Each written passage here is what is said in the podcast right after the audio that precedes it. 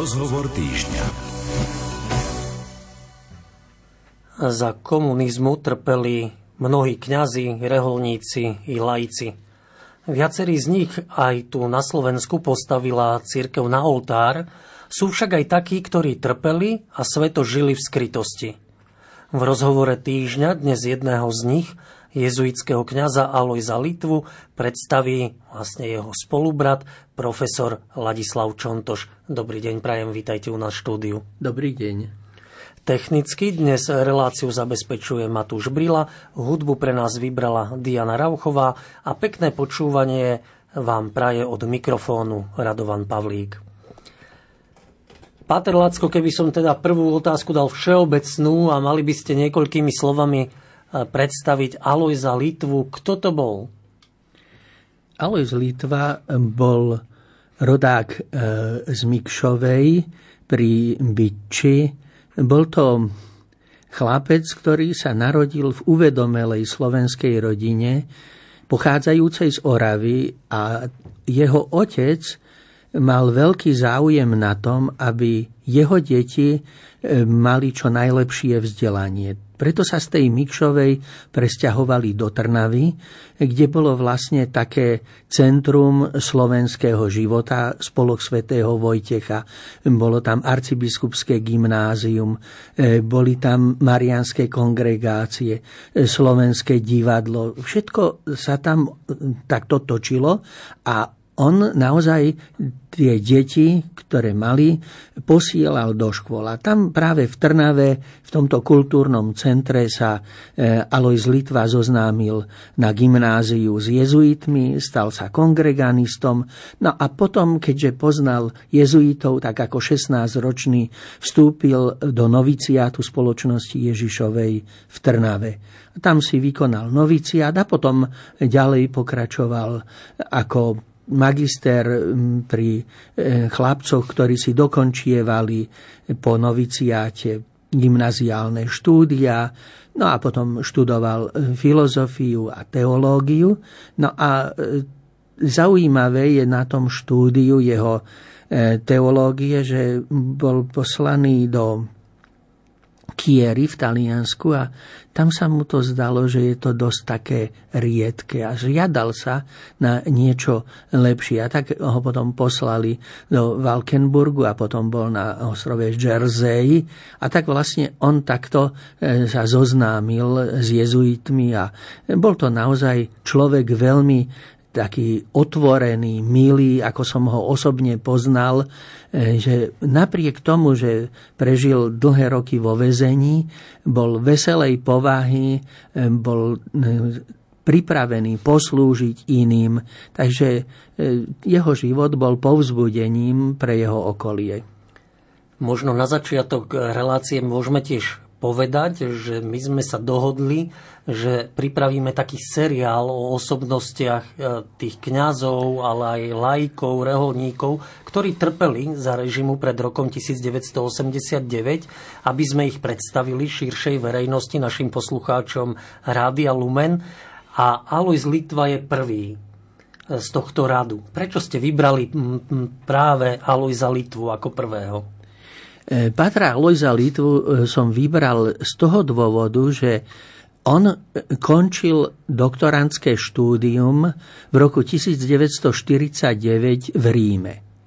A vtedy už rok vlastne prebiehalo prenasledovanie cirkvy po februári 1948 v Československu, čo si boli vedomí aj jeho predstavení v Ríme.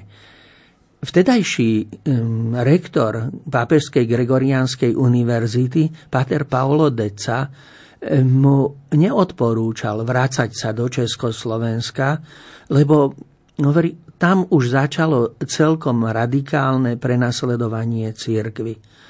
A on na to namietal, že pater provinciál ho tam čaká že Pater Provinciál má veľkú skupinu mladých jezuitov, ktorých nemôže už poslať na štúdia do zahraničia a preto je potrebné, aby mohli študovať vo vlasti. Podobne aj mm, asistent generálneho predstaveného Patra Jansensa, mm, Pater Mruk mu hovoril, že by nebolo dobre ísť naspäť do, toho, do tej krajiny, kde je prenasledovanie a že by on kľudne mohol byť poslaný, povedzme, niekde do Latinskej Ameriky za profesora na, niektorý, na niektorú fakultu jezuitskú alebo do niektorého seminára, aby tam vyučoval teológiu. Ale on e, nástojil na tom, že keď tam môžu žiť moji spolubratia v, tom, v tej krajine, kde je prenasledovanie, prečo by som tam nemohol žiť aj ja a najmä, keď ma tam páter provinciál potrebuje. A on sa teda celkom jasne rozhodol, že napriek tomu, že je e, v Československu prenasledovanie, že chce ísť do tejto krajiny, tam pracovať a aj trpieť, podobne ako povedzme e, mnohí blahoslavení alebo svetí anglickí mučeníci, e, ktorí sa pripravovali v cudzine mimo britských ostrovov na to, aby ako misionári raz sa preplavili do Anglicka a tam pomáhali prenasledovaním kresťanom. A toto bol dôvod, prečo e, sa mi vidí, že príbeh tohoto Pátra je veľmi silný práve v tom, že on si bol vedomý toho prenasledovania, poznal dejiny spoločnosti Ježišovej aj na mnohých kontinentoch, ako boli prenasledovania a že on sa celkom slobodne, dobrovoľne rozhodol preto, aby vstúpil a vrátil sa do tejto krajiny, kde už bolo v plnom prúde prenasledovanie. A tak obetoval svoj život. A toto ho spája s mnohými inými, ktorí tiež obetovali svoj život práve tým, že zotrvali vo svojej vlasti a tu, tam, kde ich pán Boh povolával, tam vydávali svedectvo o Kristovi. Čiže môžeme hovoriť aj o ňom, že bol mučeníkom komunistického režimu, ktorý vládol vo vtedajšom Československu? Alebo sú tam aspekty, že žil svetým životom aj mimo toho prenasledovania? Podstatnú časť jeho života od eh, tej barbarskej noci roku 1950 eh, bolo prenasledovanie. Najprv bol v koncentračných kláštoroch, najprv bol teda v Podolínci, e, kde pokračoval vlastne v tom, čo bolo jeho poslaním. Vyučovať ďalej teológiu. A tak spolu s patrom e, Lackovičom, Jozefom Lackovičom, e, vyučovali teológov už po niekoľkých dňoch tej, toho sústredenia e, vyučovali morálnu teológiu a on učil e, fundamentálnu teológiu a dogmatickú teológiu, aby tí, ktorí už majú začatú teológiu, aby mohli mať tie skúšky, ktoré sú potrebné ku kňazskej vysviacke. A tak vlastne, keď ich presunuli do Podolínca, tam pokračovali a pokiaľ ich neodviedli, tých mladých jezuitov k PTP, botiaľ stihli prebrať toľko z teológie, že mohli dostať e, potvrdenie tzv. E, litere dimissiorales, teda prepúšťací list ku kňazskej vysviacke, s ktorým, keď sa predstavili ktorémukoľvek biskupovi, mohli byť vysvetení za kňazov.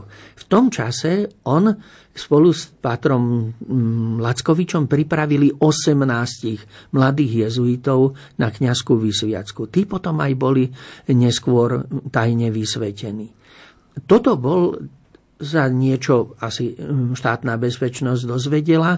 Dôvod, že nebol prepustený do civilného života, ale bol presunutý do kárneho kláštora v Želive a vlastne až do svojho zatknutia hm, zase spolu s českými jezuitmi, ktorí tiež boli v tom sústredení v Želive, a na Moravci a iných miestach vlastne mali trošku voľnejší ten režim, neboli to celkom tvrdé väzenia, mohli mať nejaké tie návštevy, mohli dokonca aj na nejakých pár dní opustiť e, ten kárny kláštor, tak vlastne pripravili ďalších 19 e, mladých jezuitov na tajnú vysviacku. Takže on e, to povolanie, to poslanie, ktoré mu provinciál Srna dal, on ho naplňal aj v tých zmenených okolnostiach.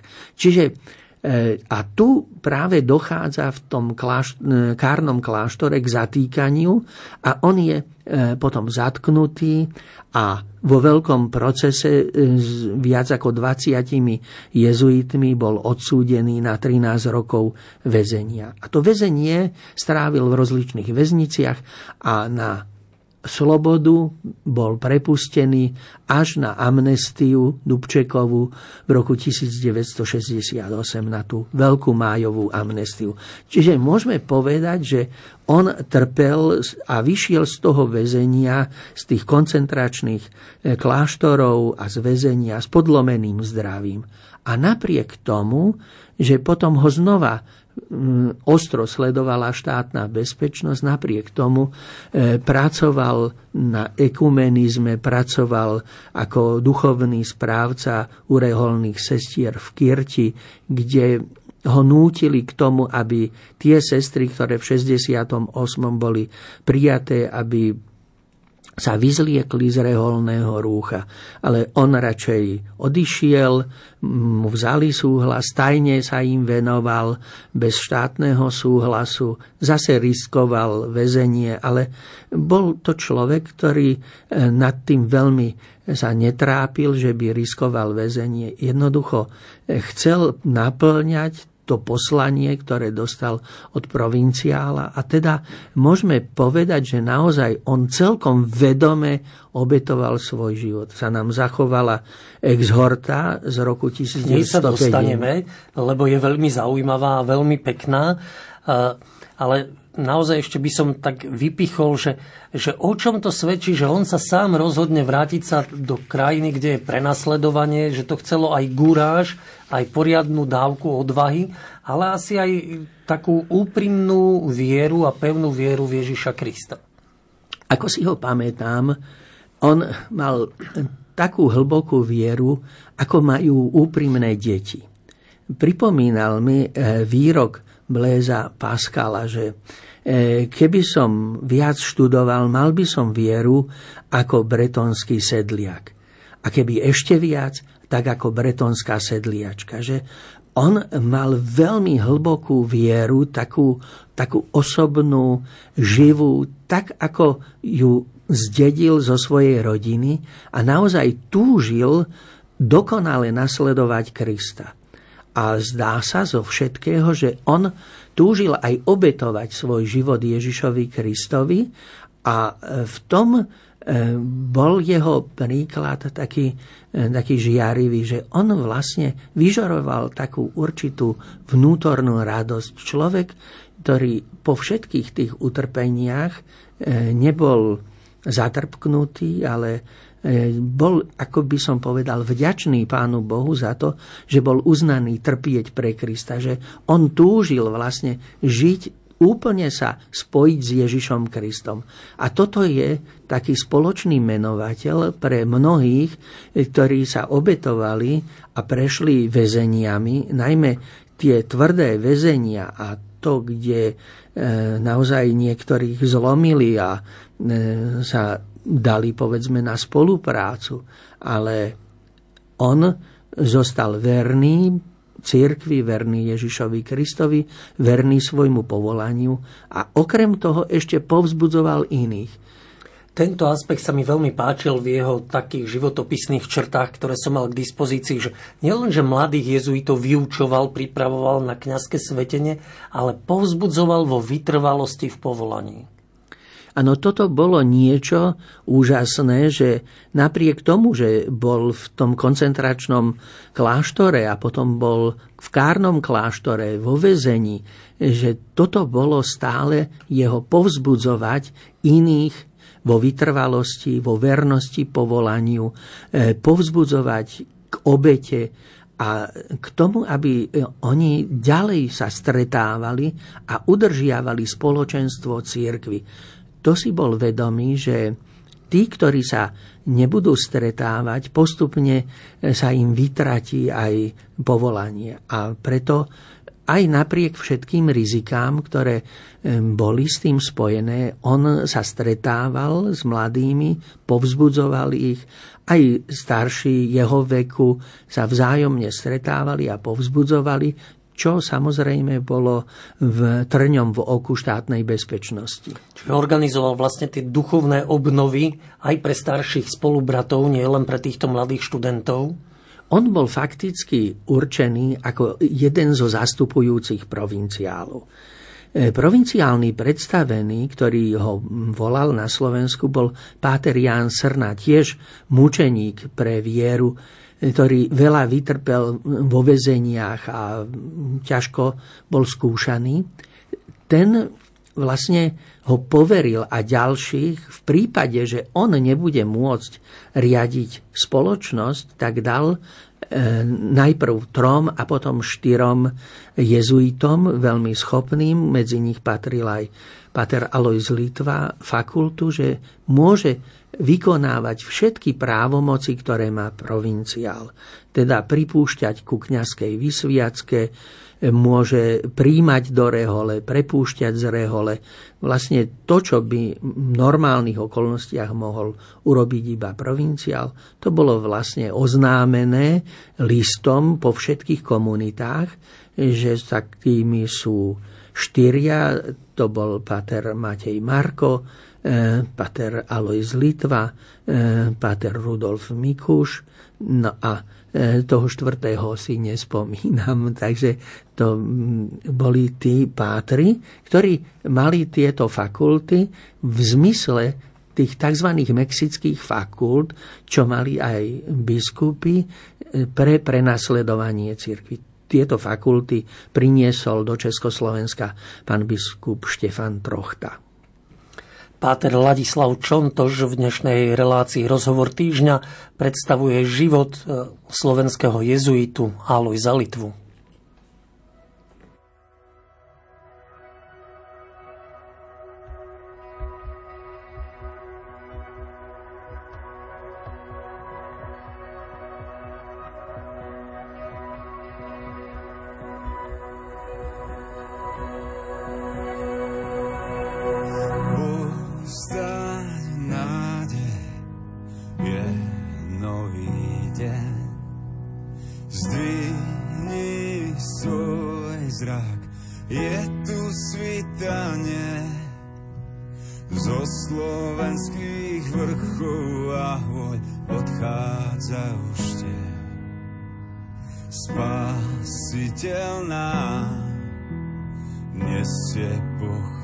death.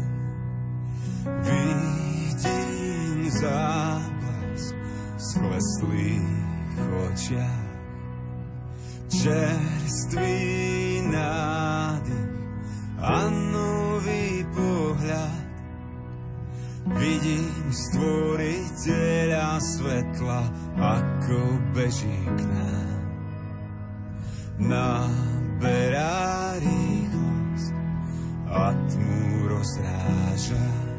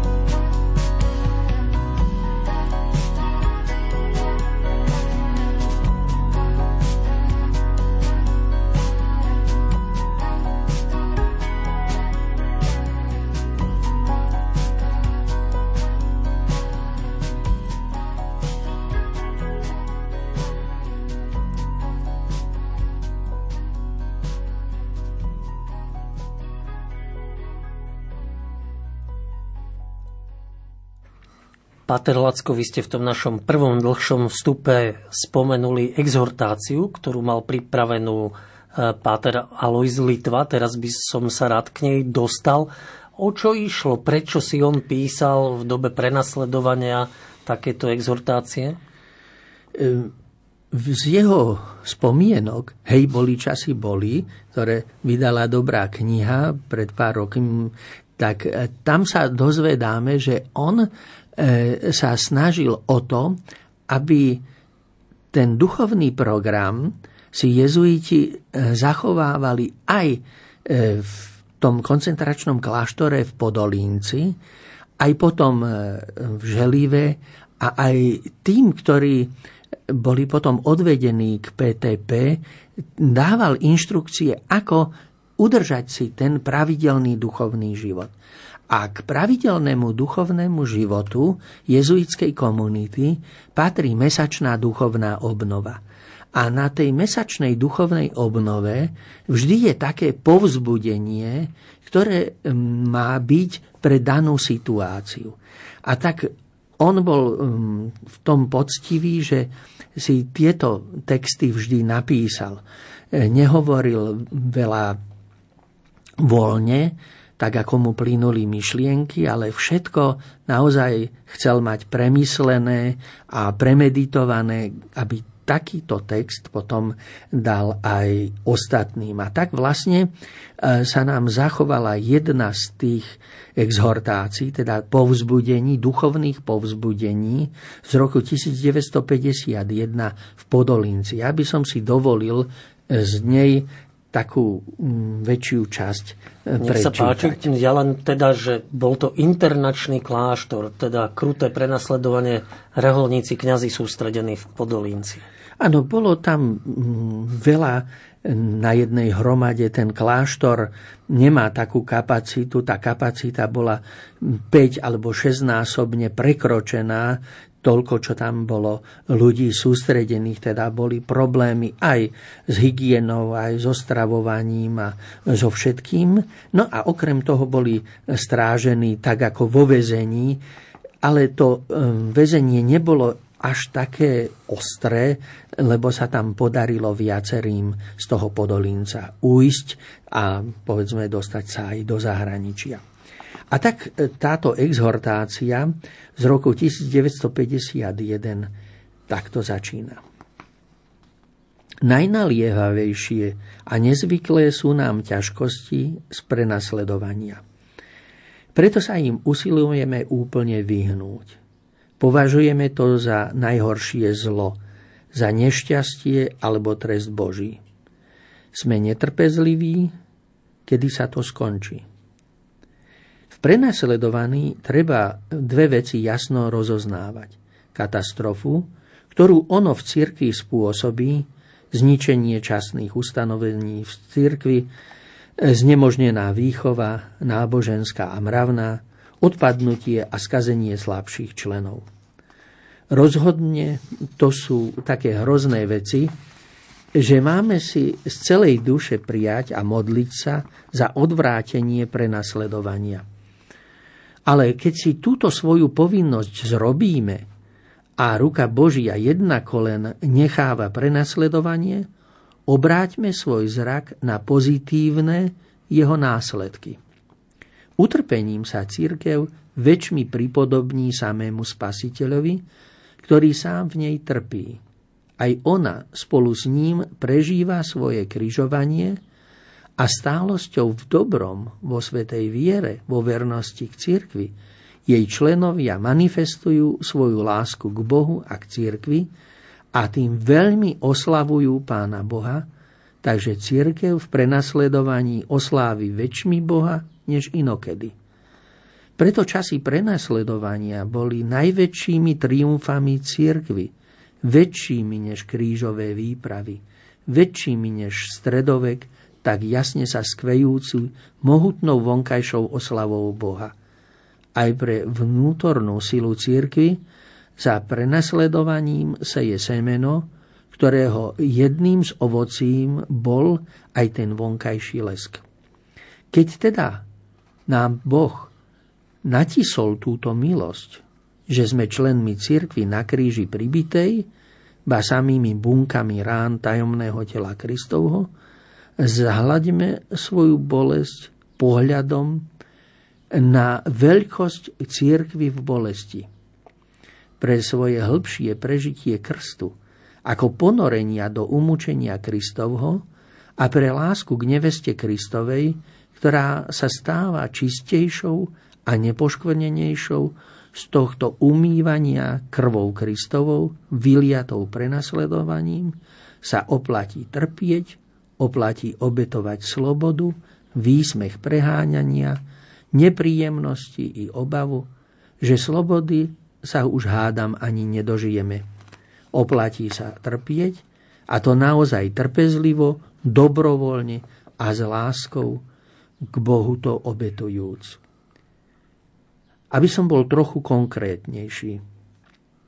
Pri tejto spomienke terajšieho nášho položenia chcem sa zdržať pri jednom jeho hľadisku. Keď hovorím o trpezlivosti, znášania protivenstva, treba tým mysleť aj na trpezlivosť voči tým, ktorí nám toto protivenstvo zapríčinujú, teda našim prenasledovateľom.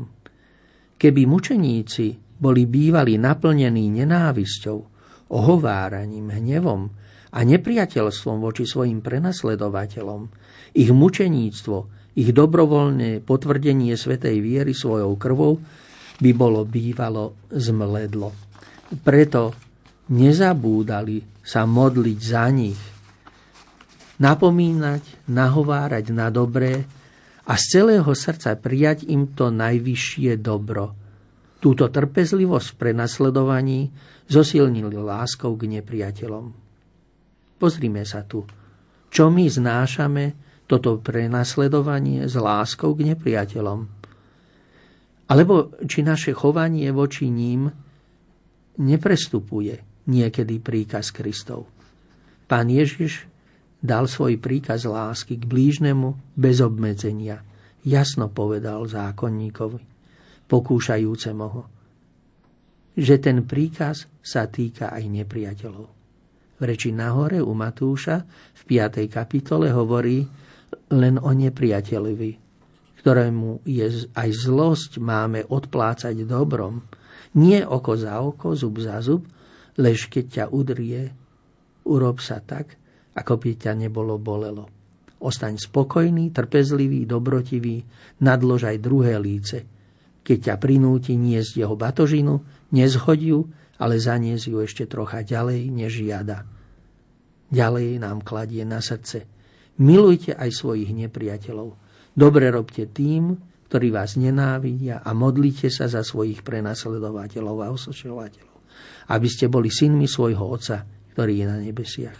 On dáva svojmu slnku vychádzať nad zlých i dobrých a dáva pršať na spravodlivých a nespravodlivých.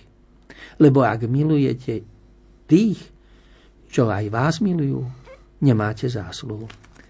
Takto hovorí v duchu Evanielia Pater Litva v tejto veľmi peknej exhorte, povzbudení, kde si je vedomý, že toto prostredie, v ktorom sú, je vlastne prostredím pre mučeníkov a že on naozaj chce byť mučeníkom, chce sa úplne obetovať Ježišovi Kristovi z lásky ku Kristovi a k církvi, aby ani trocha nebolo nejakej nenávisti voči prenasledovateľom.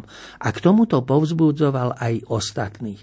A to je veľmi taký silný argument, keď to prenasledovanie na neho už doľahlo, že on ho chápe pozitívne ako príležitosť naplniť to prikázanie pána Ježiša. Milujte aj svojich nepriateľov keďže ste ho poznali, naozaj toto aj žil, lebo dá sa to napísať a z toho naozaj zaznieva z toho napísaného, že v ňom nebola nejaká nenávisť, ani zatrpknutosť, nevraživosť, ale žil to a keď tak, ako to žil, keď to môžete vy povedať e, tým, že ste ho poznali?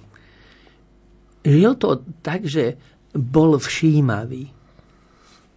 Keď býval v Trnave, v Činžiaku, tak e, si všímal mamičky s deťmi. Prihovoril sa ľuďom. usmial sa na deti. Niekto potreboval akúsi pomoc, bol ochotný aj celkom obyčajnej manuálnej pomoci, bol otvorený pre ľudí, reholným sestrám, ktorým slúžil. Robil bez toho, že by ho žiadali, vlastne aj takého údržbára.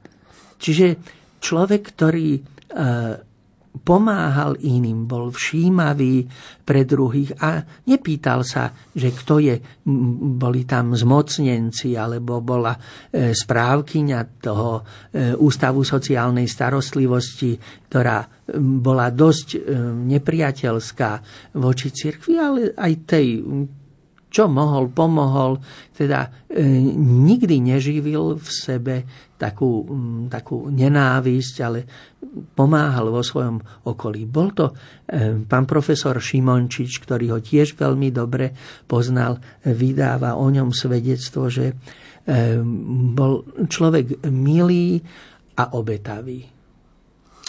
E, dobre, že takto končíte tú odpoveď na moju otázku, lebo e, čo sme si prečítali, to bolo o utrpení počas komunistického prenasledovania. A môžu sa naši poslucháči pýtať, že čo si ja z toho môžem zobrať pre 21. storočie, pre rok 2022 že veď nás tu dnes nikto neprenasleduje. Čiže čo sa dá z toho zobrať pre náš život?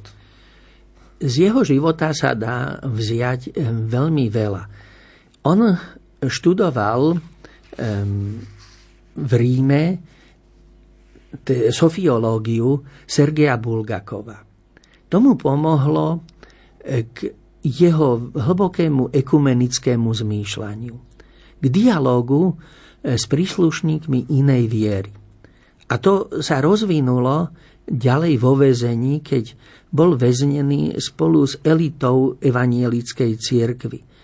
A tam mali mnoho debát a on sám došiel k tomu názoru, že, že nie je potrebné, aby za príslušníci iných kresťanských vyznaní stali katolíkmi. A to bolo ešte pred druhým vatikánskym koncilom.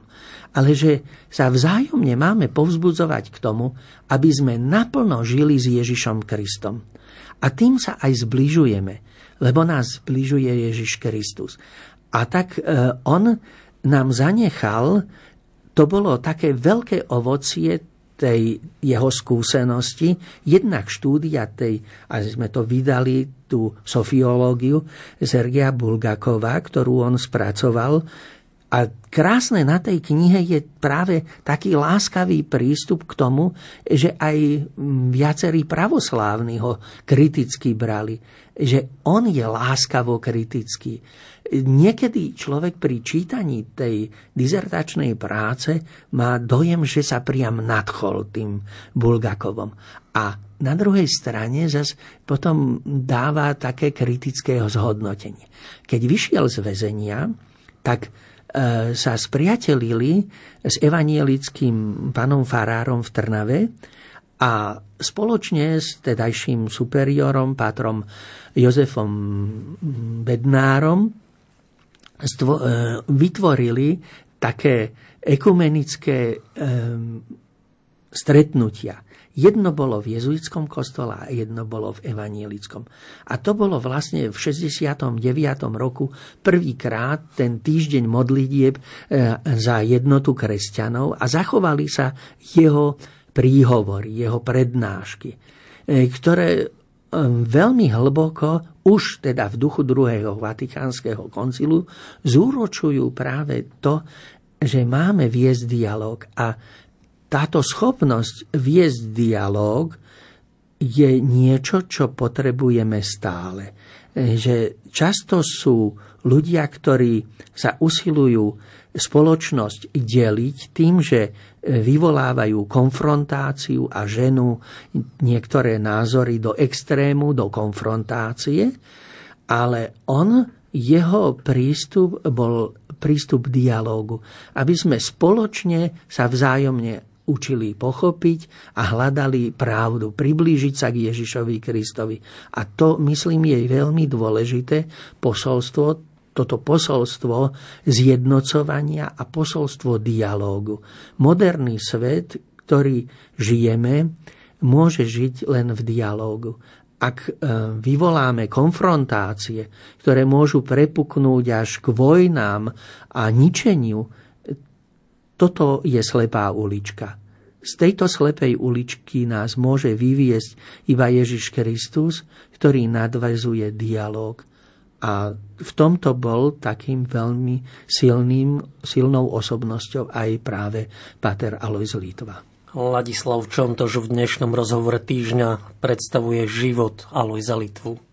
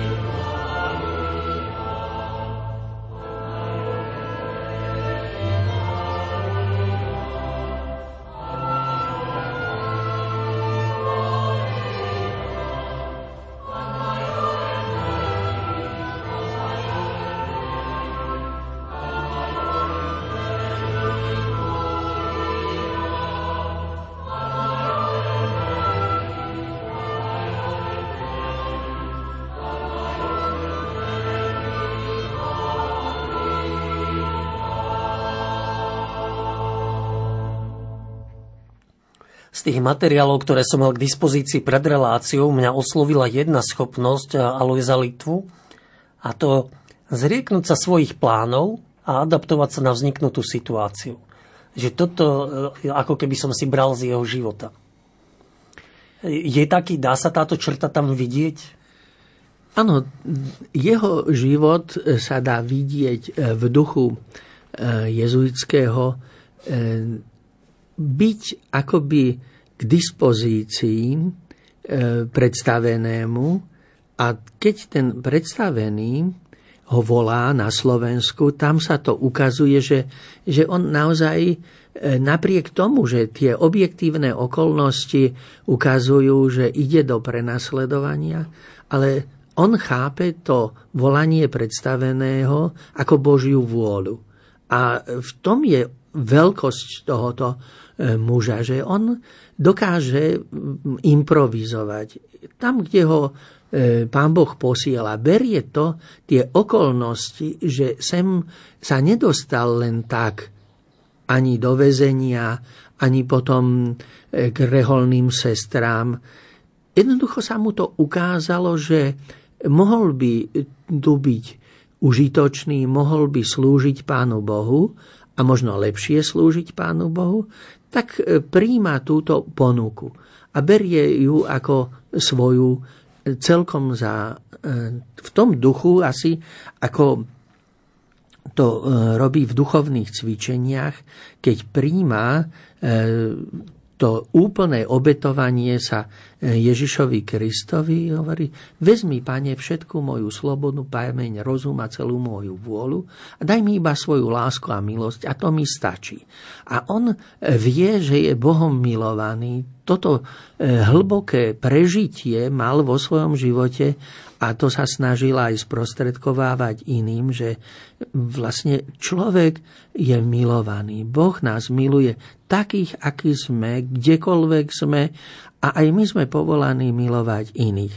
A teda, keď ma Boh vedie nejakou cestou, cez e, také alebo iné okolnosti, tak nemám nad tým ani trúchliť, ani si zúfať, ale držať sa Boha, lebo Boh je so mnou. Boh ma vedie. Boh ma vedie aj vo vezení a vo všetkých iných okolnostiach. A to je to, čo nám dáva, že e, sa učil a aj žil v prítomnosti Božej. To je taká jezuitská charizma, ktorú on veľmi dobre, Pater Alois Litva, žil, žil v Božej prítomnosti. Hovoríme vlastne o ňom ako o jednom z mučeníkov totalitného režimu, ktorý tu vládol. Vlastne mučeníctvo si tak predstavujeme prvých kresťanov, keď boli odsúdení na smrť, už ukrižovaním, upálením, hodením divej zvery. To mučeníctvo v tých 50. rokoch alebo v tom bývalom režime bolo o takej trpezlivosti znášať všetko s pokorou a s trpezlivosťou. To mučeníctvo e, bolo mm, nie v priamom vyliati krvi. Toho si boli vedomí aj predstavitelia komunistickej strany, že zabiť niekoho, to znamená urobiť ho mučeníkom a toho sa báli. Preto to mučenie bolo silné, Takže mnohí vyšli z väzení s podlomeným zdravím, alebo keď už sa to tak javilo, že by v tom väzení boli zomreli, tak ich povedzme prepustili na slobodu, ale všetko to mučenie pri výsluchoch, pri e, tom väzení boli e, také silné, že mohli na to aj zomrieť. Ale základom toho nebolo v prvom rade to vyliatie krvi, ale to, že oni obetovali svoj život Pánu Bohu z lásky k Bohu a k církvi. A že boli práve preto to mučení a prenosledovaní. Ten režim, on celkom jasne sa e, deklaroval a vyhlásil, že chce zlikvidovať církev, chce zlikvidovať náboženstvo, všetky jeho prejavy. A to boli celkom jasné kroky, e, ako bolo zrušenie kláštorov, administratívna likvidácia, ako bolo, povedzme, zrušenie Prešovským soborom grecko-katolíckej cirkvi, ako bolo potom zlikvidovanie diecezných seminárov, a vytvorenie jedného štátom kontrolovaného seminára a tak ďalej. To boli všetko akty prenasledovania a zničenia. Snaha zničiť církev a zničiť náboženstvo.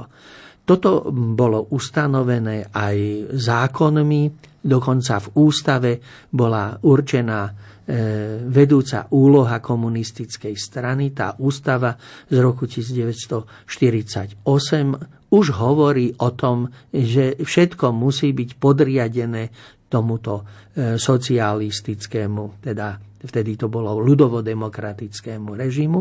A tak vlastne každý, kto žil podľa svojej viery, mohol byť označený za velezradcu.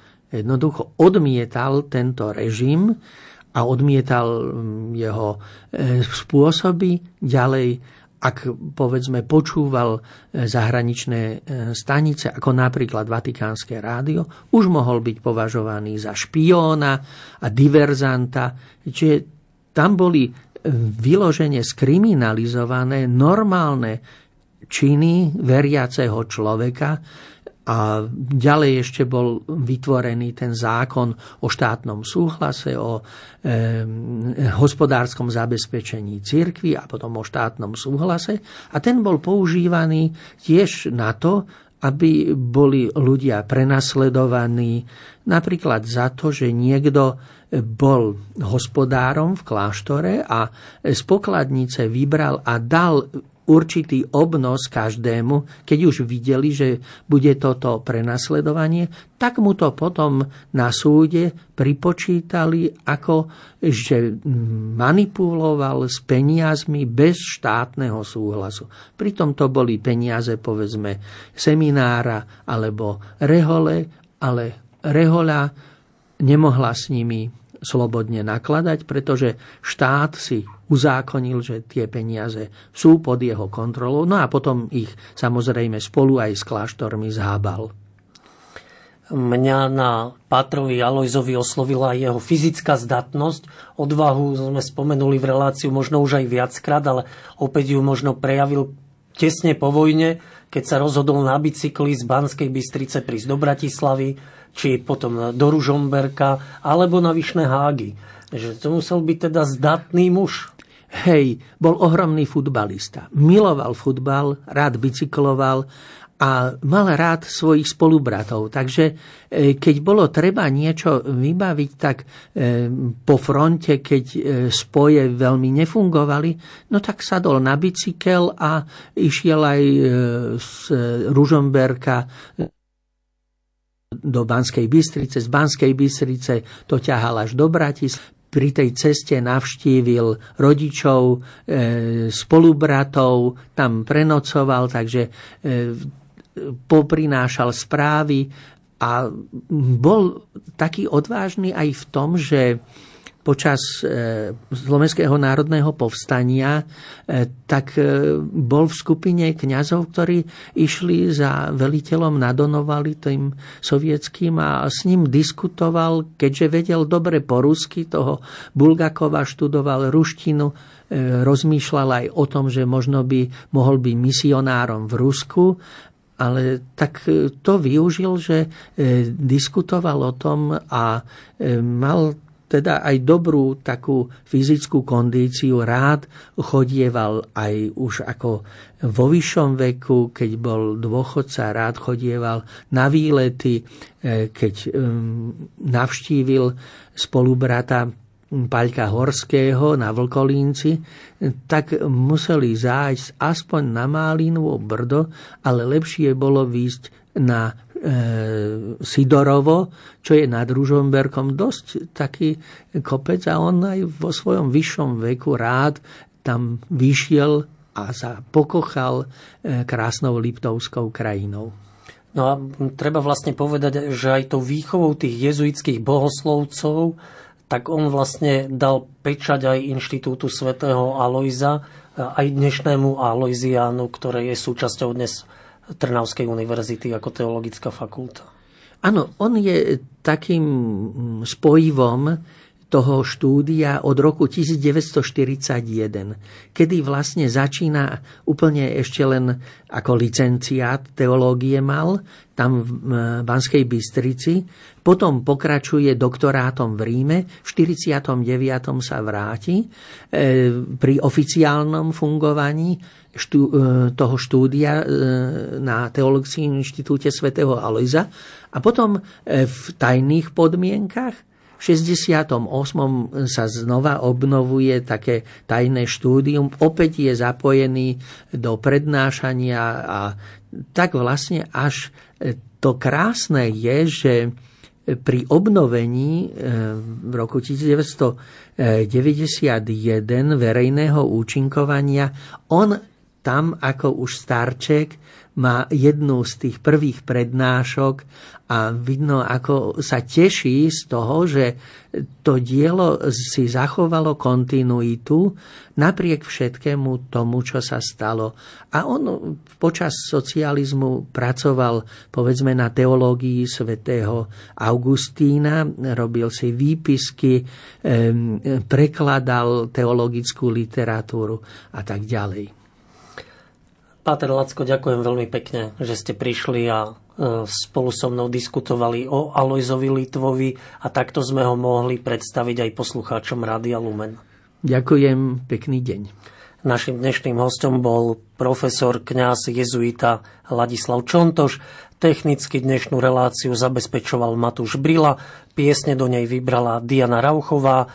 Pekný deň a dobrú chuť k obedu zo štúdia Rádia Lumen vám všetkým praje Radovan Pavlík.